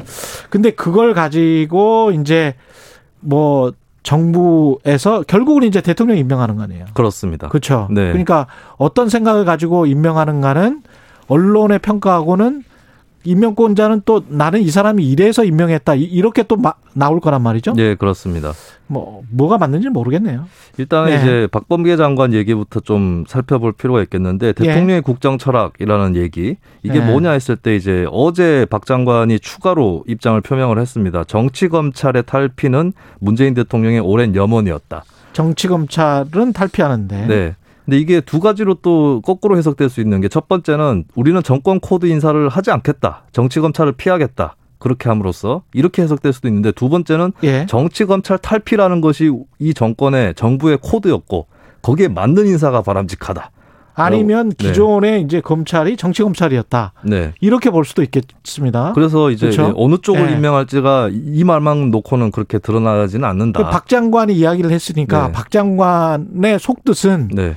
그런 것일 수도 있어요. 기존의 검찰 의 어떤 핵심적인 세력이 정치 검찰이기 때문에 네네. 그쪽에서는 못 뽑겠다. 네. 이런 생각을 가지고 있을 수도 있죠. 그렇다면 이제 예. 뭐 친정부 반정부 프레임으로 보면은 친정부로 임명하겠다 이렇게 읽혀지는 건데 예. 근데 뭐 그것은 또 거꾸로일 수도 있는 거고 그렇죠. 예 그래서 좀 원론적인 것부터 다른 관점에서 보면 또 거꾸로일 네. 수도 있습니다. 다시 예. 짚어보자면은 국정 철학을 반영한다 이 자체를 좀 따져볼 필요가 있는 게 일단은 이 자체가 나쁜 거는 아니라고 볼 수 있겠습니다. 왜냐하면 대통령한테 임명권이 있는 것이 고 예. 또 국정 기조가 검찰 관련한 것이 반영되는 인사 쪽에 더 끌리는 것은 당연하다. 현실로 인정해야 될 부분이다라고 볼 수 있는데 결국에는 대통령의 국정 철학이 뭐냐가 관건이라고 볼 수 있겠습니다. 왜냐하면 검찰총장은 다른 정무직과는 좀 다른 자리죠. 중립적인 성격이 큰 자리고 그래서 뭐 장관이나 총리하고 동일시되면 곤란할 것 같고 이제 수사 기소의 독립성이라든지 뭐 정치적 중립 이런 것들은 또 지켜줘야 되는데 이게 국정 철학에 반영이 돼 있다면 상관이 없는 거겠죠. 문제가 없는 거라고 볼 수가 있겠습니다. 그리고 이제 정책적 코드가 어떤 것이냐 이런 것도 의문이 될 수 있는데 근데 수사권 조정이나 공수처 설치나 이런 굵직한 현안들이 이미 관철이 된 상황에서 어, 정책적 코드보다는 아무래도 남아 있는 정권 관련한 수사 이런 것들이 더 어, 주목을 받을 수밖에 없는 그런 상황이다라는 건데 근데 이 모든 것은 사실은 이제 대통령의 지명이 끝나야 평가를 할 수가 있다. 결과를 놓고 평가할 수밖에 없는 것이고 이게 또 어, 사후에 입장이 또 표명할 수 있는 부분이 만약에 좀 반정권이다라고 여겨졌던 검사가 임명이 되더라도 아 이것도 우리 국정 철학이다 이렇게 얘기하면은 또 아, 그런 것인가라고 할 수 있는 것이죠. 그 지금 그 평론가 말씀하신 것처럼 정무직이라는 그 단어에 네. 그러니까 검찰총장이 대통령 임명하니까 정무직이다라고 정의를 한다면 아 저는 정무직하고 다른 좀 다른 자리다. 예, 예. 정무직하고는 좀 네네. 다른 자리다. 예. 그렇다면은 뭐 어떻게 판단을 해야 될지는 모르겠습니다. 근데 누가 임명을 하느냐가 가장 중요하기 때문에 네네.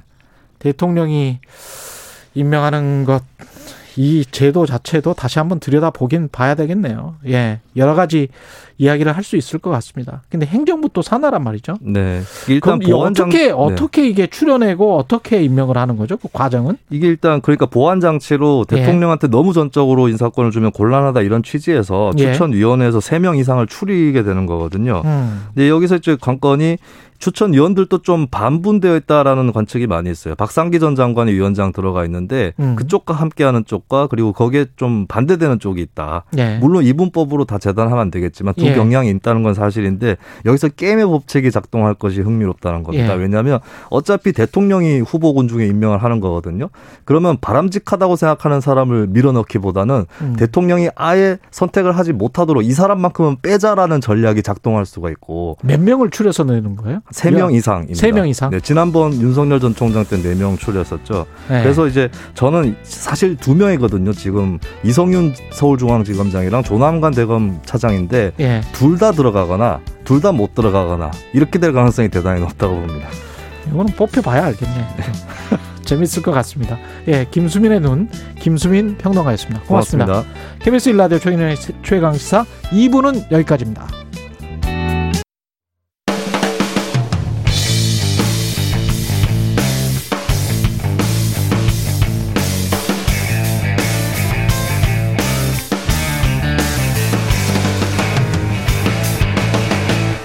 최경영의 최강 시사. 최경영의 최강 시사 특별 기획. 2030의 시대가 온다.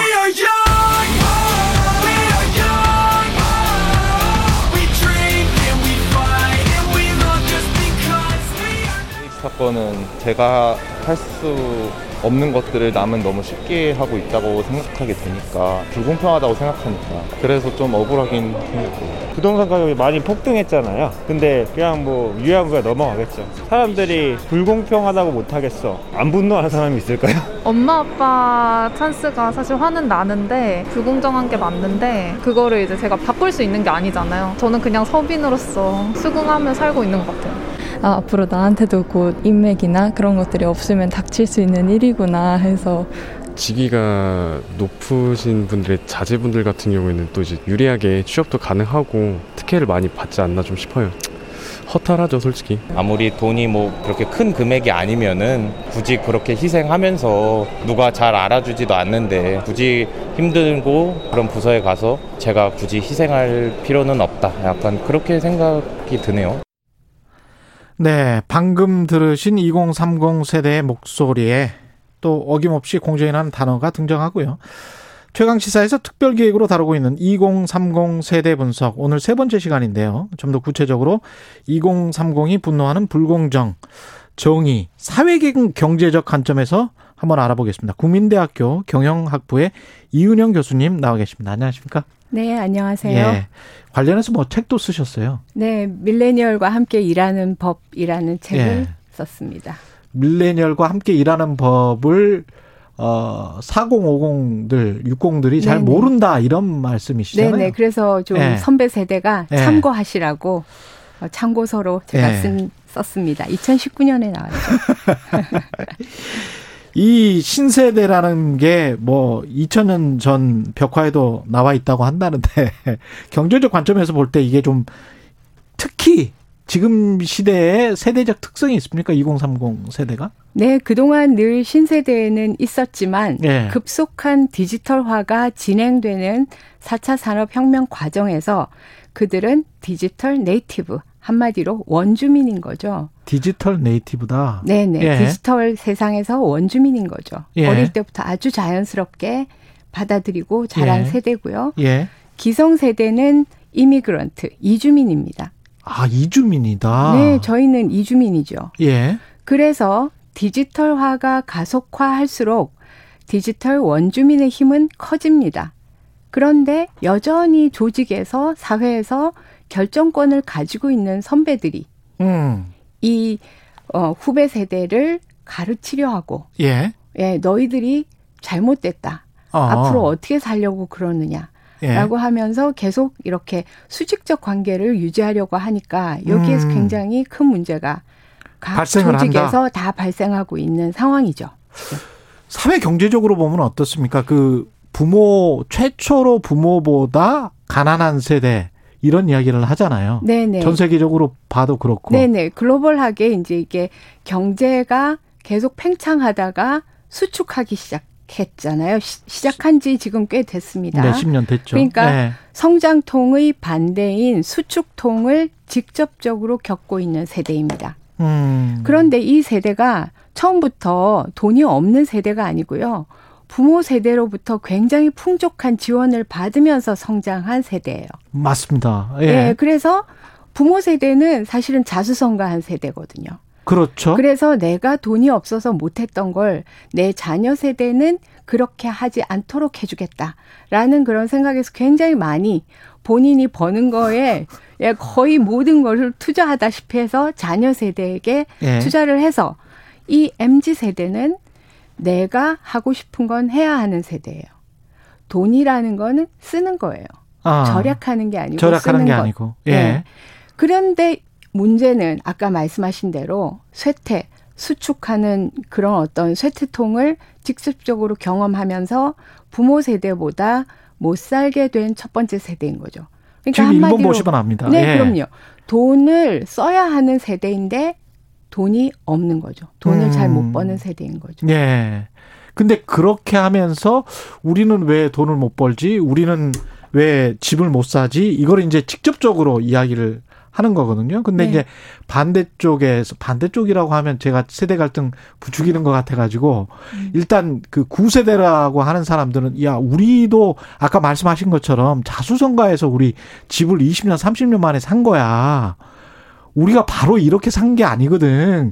이렇게 이제 이야기를 할 거란 말이에요. 네, 그러면 어? 예. 이 세대는 지금 일자리의 품질과 숫자가 급격하게 나빠지고 있, 있잖아요. 예.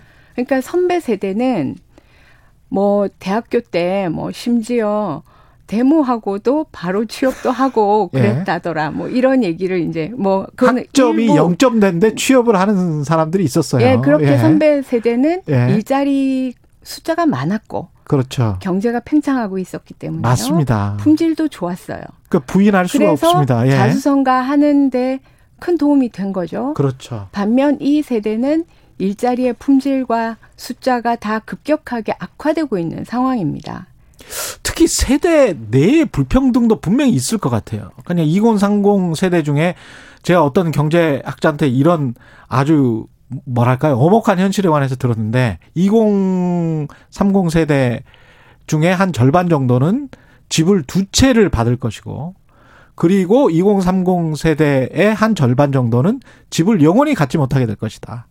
그러니까 부모가 양가로부터 받게 되고 그 부모님들이 다 돌아가시고 나면 그 세대 20대 이후의 세대들은 그러면 어떤 세대는 이제 집을 두 채를 갖게 되고 한 채가 빈집이 미- 일본처럼 될 수 있는 그런 세대란 말이죠. 그러니까 극단적인 양극화가 또 세대 내에서도 벌어지고 있는 것 같습니다. 네, 맞습니다. 예. 지금 어 2018년에 그 계층 간 이동성이 점점 더 불가능해져 간다는 현실을 얘기하면서 sticky ceiling, sticky floor. 그러니까 네. 어떤 특정 계층, 계층은 천장에 딱 붙어 있고 어떤 특정 계층은 바닥에 딱 붙어 있는 그런 상황이라고 이제 설명을 한 게 있는, 있는데요. 아. 이게 바로 지금 현재 2030 MZ 세대에게도 해당이 되는 거라고 생각을 합니다.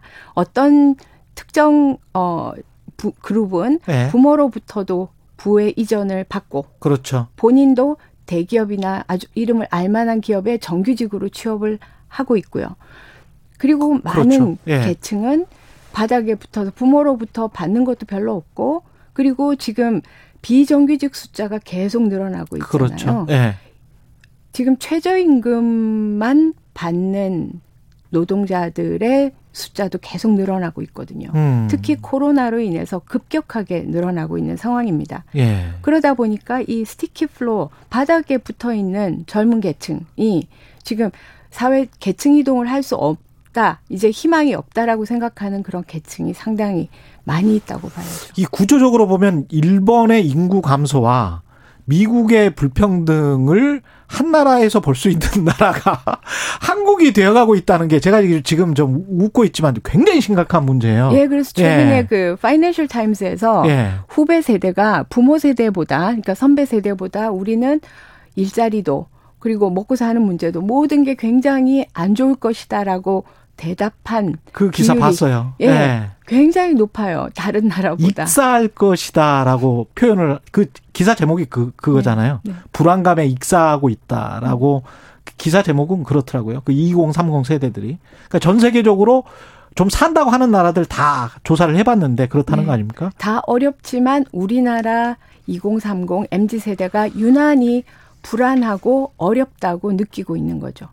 앞으로 충분히 어, 충분한 돈을 벌어서 잘 살게 될 것이다가 한국 같은 경우에 61%가 불안해하고 있더라고요. 네. 그 지금 말씀하신. 파이낸셜 타임즈 맞습니다. 같은 경우에 그 다음에 안정적인 일자리를 잡게 될 것이다가 65%가 불안해하고 있고 이거는 어 전반적으로 최고 수치였습니다. 네. 예. 이, 이 카테고리 내에서는, 이 네. 분류 내에서는. 네, 예. 그러다 보니까 그 뭐 이름을 알만한 대기업에 정규직으로 취업하는 것이 너무 힘들고 그거는 왠지 뭔가 아빠 찬스, 엄마 찬스 있어야 될 것 같고 예. 스펙도 뭐 너무 많이 요구하고 그러니까 이 2030들이 시험만 열심히 공부해서 잘 보면 음. 합격할 수 있다라고 생각되는 예. 공무원 시험으로 많은 숫자가 몰리고 있는 거죠. 그런데 이제 그러면서 세대 간에 아 이게 뭔가 공정하지 않은 게 아닌가? 이런 아 뭔가 시대를 잘못 타고 난 거 아니야? 뭐 이런 이런 생각을 하면서 이제 미세한 부분들의 공정성을 이제 따지기 시작한단 말이죠. 맞습니다. 이 공정성 논란이 그래서 계속 일어나고 있는데 네. 이건 어떻게 봐야 됩니까? 제가 이 밀레니얼 관련 책을 쓰고 예. 글로벌한 추세랑 이런 걸 다 이렇게 연구를 하면서 보니까 예. 글로벌 밀레니얼과 우리나라 밀레니얼의 뚜렷한 차이가 보이는 부분이 바로 이 공정성 부분이에요. 어. 우리나라 밀레니얼들은 공정성에 대한 개념이 굉장히 개인화, 미시화되어 있는 겁니다. 아. 한마디로 표현하면 나에게 손해를 끼칠 수 있는 불공정. 그거는 무조건 불공정한 거죠. 그렇죠. 그러니까 뭐 환경이나 이런 예. 데 대한 관심이 글로벌 밀레니얼들이 가지고 있는 비율에 비해서 우리나라는 굉장히 낮고요.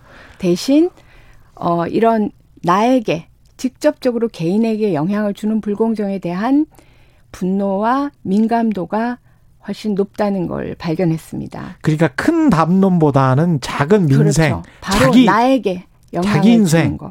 그러니까 딱 어. 뭐, 뭐겠습니까? 입시, 예, 취업, 취업, 군, 군, 상사 갑질 같은 이런 갑질들. 요런 영역이 어, 엄청난 분노를 불러일으키는 요소들입니다. 그러, 그런 분노가 있으니까 이제 언론에서 그게 더 부각이 되고 네. 더 부각이 되면서 그런 거를 더 인식을 하고 그런 그렇죠. 거를 더 표출하고 뭐 이렇게 되는 과정이네요. 그렇죠.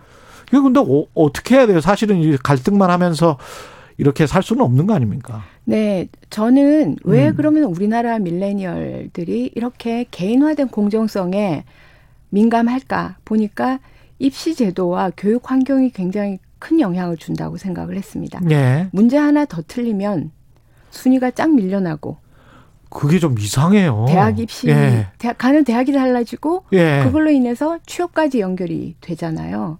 아니 그러니까 미, 어, 다른 나라들처럼 미국처럼 그냥 SAT 봐서 그 정도 그 학력 수준이라고 하면 그냥 골라갈 수 있는 그런 사회가 됐으면 좋겠는데. 사실 우리나라가 이제 입시 제도가 바뀔 거라고 보여집니다만 예. 현재까지는 학생들이 우리 2030들이 딱 그런 어, 환경이잖아요. 12년 또는 그 이상을 문제 하나 틀리면 순위 짜르락 1등부터 꼴찌까지 순위를 매기고 네. 너는 하나 더 틀렸으니까 내 뒤로 가. 이런 거란 말이죠. 갑자기 뭐 등수가 막 50등, 100등 떨어지더라고요. 문제 예, 하나 예, 틀리면. 문제 하나 틀리면. 예. 그러니까 굉장히 그 민감한 거죠. 그렇구나. 학교에서부터 그랬을 네네, 수밖에 없네. 그렇게 12년을 잘하잖아요. 그렇죠. 근데 뭐, 야, 이 친구는 이런 이런 어려움이 있으니까 좀 앞으로 보내자. 아니, 왜? 막 그, 그런 어떤 그 사회적 배려나 이런 부분에 대한 저울이 음. 굉장히 민감하고 엄격해요. 안 돼. 이렇게 그냥 안 된다고 얘기하는 아. 경우고, 경우가 많고요. 그러면 기성 세대는 어떻게 이 MG 세대와 소통을 해야 됩니까? 기본적으로는 예. 그들의 목소리를 좀 귀담아 들어야 한다고 생각해요. 일단 들어라. 되게 기성세대 분들이 예. 뭐라고 생각하냐면 음. 내가 옳고 내 이야기를 이 친구들이 들어야 하는데 이 친구들이 내 말을 못 알아듣는다고 생각을 많이 하세요. 예. 그런데 그게 아니라 왜 내가 이 친구들의 말을 못 알아들을까? 아. 호기심과 긍정적인 어떤 그 궁금증 그렇죠. 이런 걸 가지고 일단 귀를 기울여서 어. 목소리를 들어야 어. 이해를 해야 그 다음에 우리 이야기도 할 수 있잖아요. 이 인종은 뭐지? 뭐 이러면서. 예, 완전 예. 너무 뭐 얘들은 틀렸다 예. 이렇게 생각을 하면 예. 대화가 한 발짝도 못 나가는 거죠. 그 애정이 담겨 있는 호기심이 필요하다. 네, 긍정적인 어떤 호기심, 아, 궁금증. 예. 저도 한번 해봐야 되겠습니다. 네. 예. 아주 좋은 말씀 감사하고요. 그리고 무엇보다도 예. 예의와 존중 뭐 이런 마음만 있다면 저는 얼마든지 대화 가능하다고 봅니다. 알겠습니다. 고맙습니다. 예. 최경영의 최강시사 특별, 특별기획 2030의 시대가 온다. 세 번째 시간 경제 소비편으로 국민대학교 경영학부 이은영 교수와 이야기 나눴습니다. 고맙습니다. 감사합니다.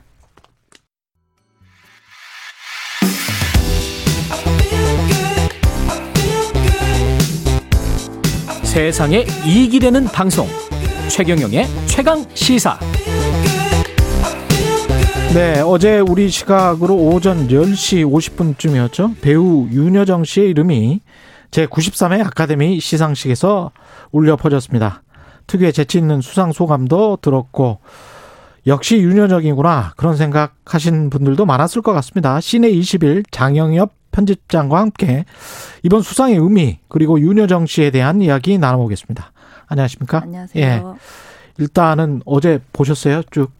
어우, 그럼요. 아카데미 네. 시상식. 예. 맞습니다. 감동적이죠. 예. 네, 너무 감동적이었고 예. 그리고 마음의 준비를 한참 하고 봤는데도 너무나 떨리는 거예요. 심호흡을 하면서 예. 될 거라고는 생각을 다 했습니까 영화계에서는? 네, 왜냐면 사실 이번에는 상을 못 받는 게 이변일 정도로 영미권 시상식에서 그 지- 직전까지 압도적인 지지를 받았기 때문에 예. 어, 사실은 이제 어, 못 받을 거라는 걱정은 하지 않았고요. 예. 오히려 아카데미 시상식에서 어떤 수상 소감을 들려줄지 어. 그 부분을 이제 많이들 기대를 했습니다. 그 수- 여정윤 뭐 이러면서 예 발음은 참 안 좋더라고요. 예 미국 사람이 한국 발음이 좋을 리가 없죠. 예 우리도 영어 발음 별로 안 좋으니까 예 이 딱 불리는데 그렇게 불리니까 더 감동적이잖아요. 네, 예. 감동적이었고 예. 사실 아카데미 시상식이 로컬 영화제라는 말도 있으나 예. 여전히 뭐 미국을 넘어서 전 세계 상업 영화의 바로미터 같은 역할을 하는 영화 축제거든요. 음. 그러니까 이런 그 중요한 시상식의 한 가운데에서 한국 배우 배우 최초로 배우상 수상이라는 역사를 썼다는 게 예. 어, 너무나 자랑스럽더라고요. 로컬 영화제라고 부르는 분들은 미국을 굉장히 싫어하시는 거구나. 미국 지방에서 그냥 하는 건데. 근데 사실 뉴욕타임즈나 워싱턴 포스트도 다 지방지예요. 아 그렇죠. 예, 전국지가 아니에요. 로컬 신문이에요. 근데 전 세계 사람들이 다 보잖아요. 예. 이 아카데미 시상식도 마찬가지고 그 수상 소감이 굉장히 뭐랄까 영감을 주는 수상 소감들이 많았거든요. 어떤 부분이 좀 인상이 깊었습니까, 편집장님은? 어, 저는 엄마가 열심히 일했더니 네. 아. 상을 받았다라는 수상 소감이 인상적이었는데요. 아.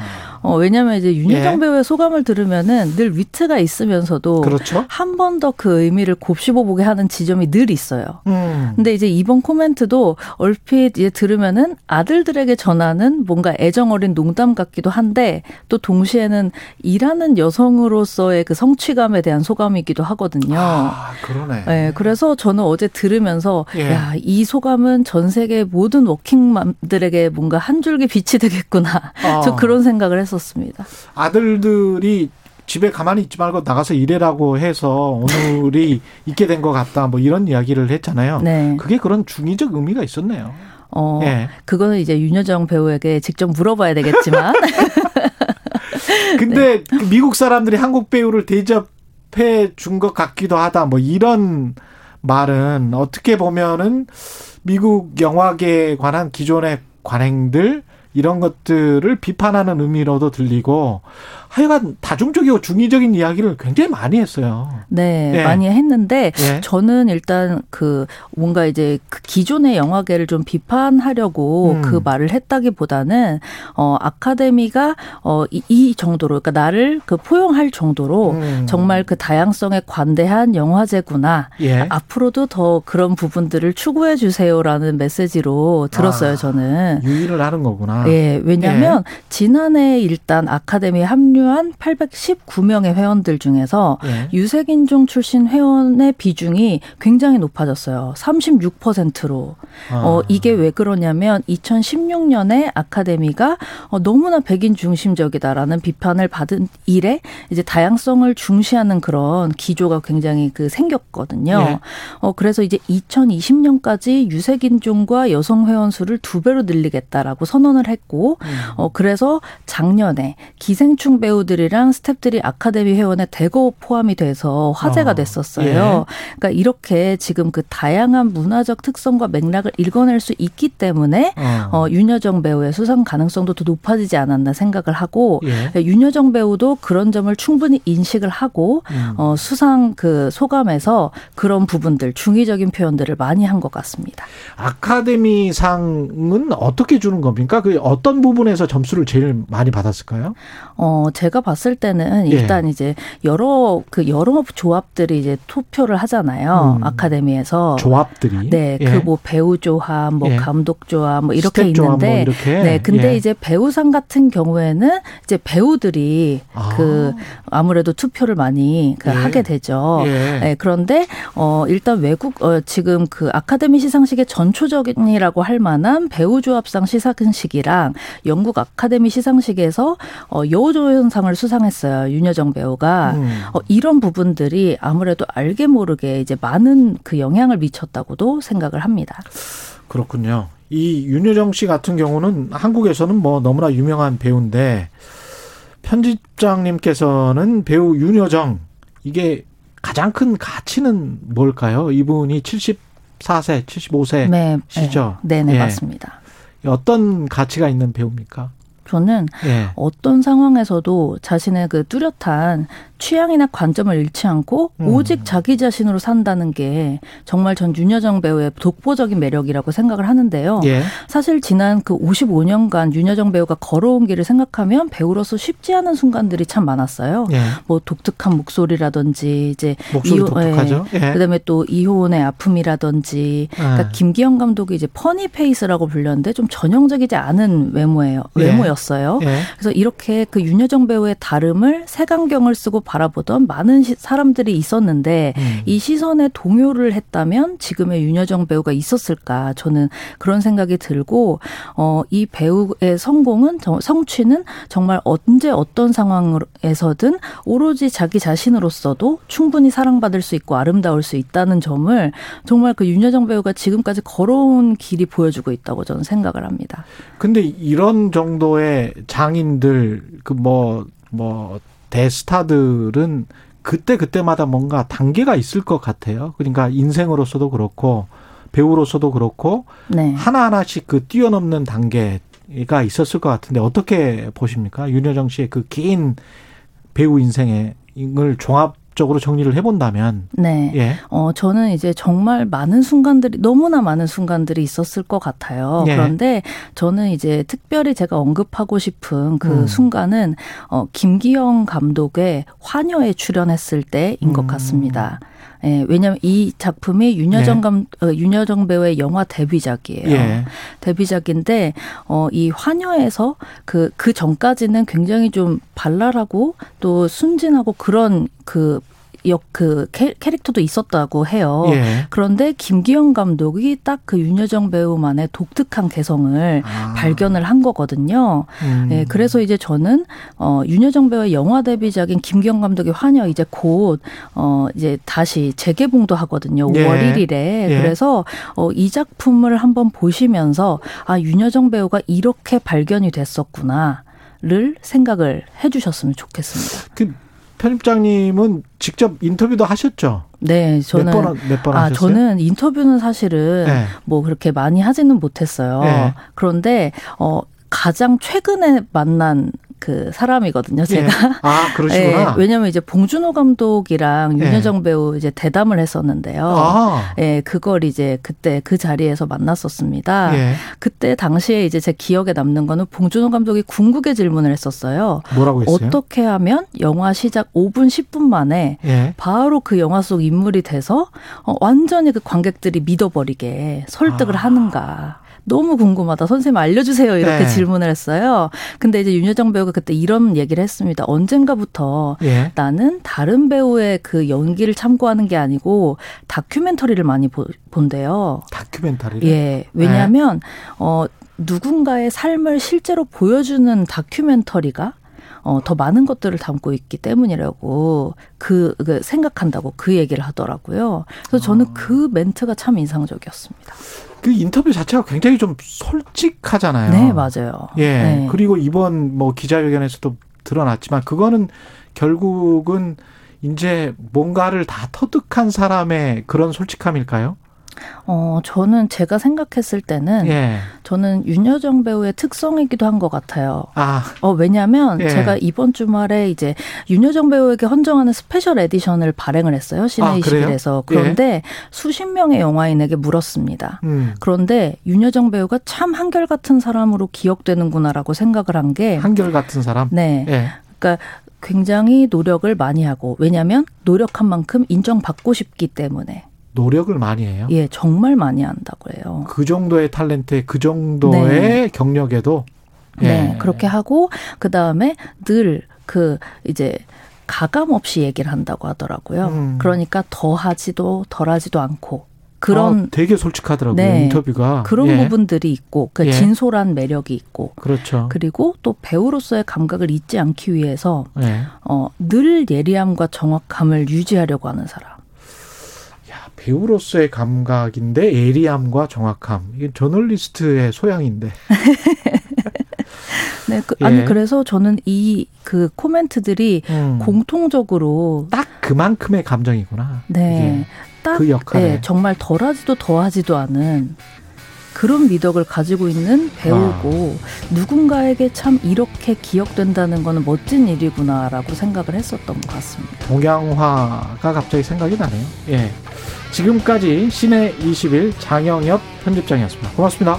고맙습니다. 예, 4월 27일 화요일 KBS 1라디오 최경련의 최강시사 오늘은 여기까지입니다. 고맙습니다.